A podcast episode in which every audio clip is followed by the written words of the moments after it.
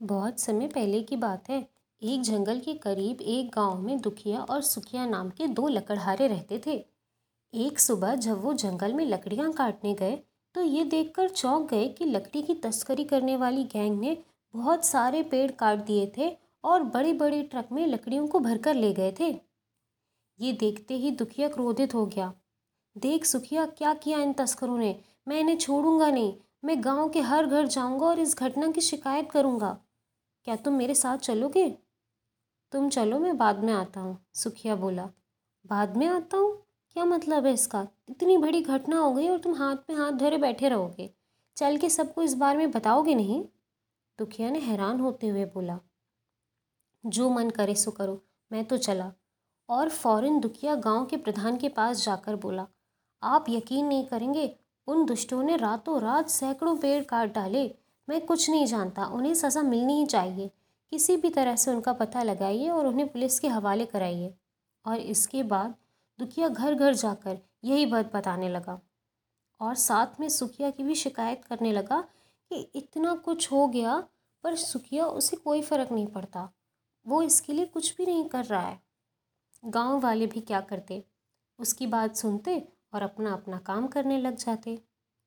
ये सब करते करते शाम हो गई और दुखिया अपने घर लौट आया। अगली सुबह वह फिर से सुखिया के पास गया और कहा, आज मैं इस घटना की शिकायत करने कोतवाली जा रहा हूँ। क्या तुम नहीं आओगे?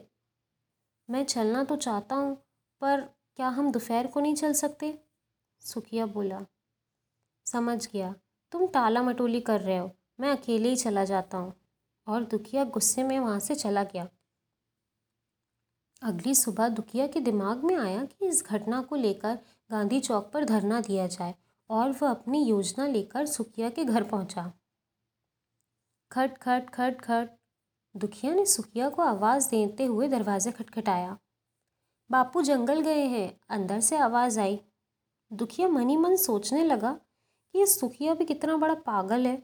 जब हम जब हमारे मतलब के सारे पेड़ नहीं रहे तो वो जंगल में करने क्या गया है? वो फ़ौरन सुखिया को बुलाने के लिए जंगल की ओर बढ़ा। वहाँ पहुँच उसने देखा कि सुखिया उस जगह को साफ़ कर उसमें नए पेड़ लगा रहा है। दुखिया बोला, ये क्या कर रहे हो? अभी बहुत से लोगों को इस घटना के बारे में पता भी नहीं चला है। तुम यहाँ नए पेड़ लगाने में समय बर्बाद कर रहे हो। क्यों कर रहे हो ऐसा? क्योंकि बस शिकायत करने से पेड़ वापस नहीं आ जाएँगे सुखिया बोला। मित्रों कुछ बुरा होने के बाद जो काम सबसे आसान होता है, वह शिकायत करना। और शायद इसीलिए हर कोई इस आसान काम को करने में ही लग जाता है। कुछ हद तक ऐसा करना सामान्य भी लगता है, पर समस्या ये है कि हम बस यही करने में अपनी पूरी शक्ति, अपना पूरा ध्यान लगा देते हैं। हम ये नहीं सोचते कि जो समस्या पैदा हुई है, उसके समाधान में हम खुद क्या कर सकते हैं? क्या गली में कचरा फैलाने से हम खुद एक डस्टबिन लगा सकते हैं? क्या जंगल कटने पर हम पेड़ लगा सकते हैं?